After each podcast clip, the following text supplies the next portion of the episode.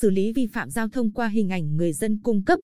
Việc xử lý vi phạm giao thông qua video và hình ảnh người dân cung cấp đã và đang góp phần nâng cao ý thức trách nhiệm của người tham gia giao thông trong việc chấp hành các quy định của pháp luật về trật tự an toàn giao thông mọi lúc mọi nơi. Nhận thông báo từ lực lượng chức năng về việc đã xử lý vi phạm giao thông với trường hợp tài xế ô tô điều khiển phương tiện không đúng quy định tại quốc lộ 19C. Đoạn qua xã Canh Hiệp huyện Vân Canh, ông Ca, ở thị trấn Tuy Phước huyện Tuy Phước, tỏ ra phấn khởi. Bởi không nghĩ hình ảnh vi phạm luật giao thông mà ông cung cấp cho cơ quan chức năng lại được xử lý sớm như vậy. Cụ thể, khoảng 14 giờ ngày 29 tháng 8, tình cờ phát hiện một ô tô dừng xe không đúng quy định. Ông ca đã ghi lại hình ảnh này và đăng lên trang cá nhân của mình. Ông nói, tôi thấy việc cơ quan chức năng ghi nhận, xử lý sớm vi phạm giao thông qua hình ảnh người dân cung cấp là một cách làm hay. Bởi nó giúp công dân nâng cao trách nhiệm trong đấu tranh phòng ngừa và ngăn chặn những vi phạm về trật tự an toàn giao thông.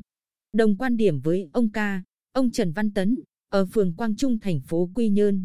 cho biết, từ nay khi phát hiện những hành vi vi phạm giao thông như lấn chiếm lòng lề đường, đi vào đường cấm, vượt đèn đỏ, không đội mũ bảo hiểm khi tham gia giao thông bằng xe máy. Ông sẽ ghi hình lại và cung cấp cho cảnh sát giao thông. Việc tăng cường biện pháp giám sát của người dân đối với các hành vi vi phạm trật tự an toàn giao thông và xử lý nghiêm các vi phạm sẽ giúp không bỏ sót vi phạm và thể hiện sự nghiêm minh của pháp luật, ông Tấn nói. Và khi thực hiện bài viết này, chúng tôi tình cờ gặp anh P ở thành phố Quy Nhơn, tại nơi xử lý vi phạm hành chính của phòng cảnh sát giao thông công an tỉnh.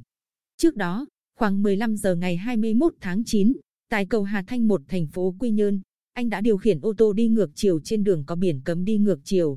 Anh P chia sẻ, sau khi nhận thông báo của cơ quan công an và khi đến làm việc được xem lại hình ảnh vi phạm, tôi biết mình đã sai và tự giác thi hành quyết định xử phạt. Qua đây tôi cũng tự nhắc bản thân phải tuân thủ các quy định của pháp luật khi tham gia giao thông dù lúc đó có cảnh sát giao thông hay không. Được biết, từ khi thông tư 65 có hiệu lực,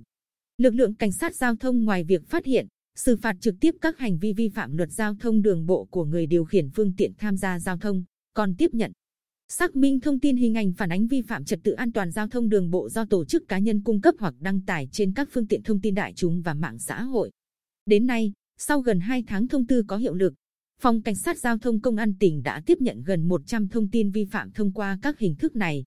Đáng nói, đa phần thông tin cung cấp đều được xác minh là chính xác, Hiện cơ quan chức năng đã xử lý khoảng 70% thông tin, số còn lại đang tiếp tục được xử lý. Thượng tá Ngô Đức Hoài, Phó trưởng phòng Cảnh sát Giao thông Công an tỉnh, cho biết, việc người dân cung cấp hình ảnh hay clip liên quan đến giao thông sẽ được xử lý triệt để nhằm tạo hiệu ứng xã hội, nâng cao ý thức chấp hành luật giao thông cho người điều khiển phương tiện tham gia giao thông.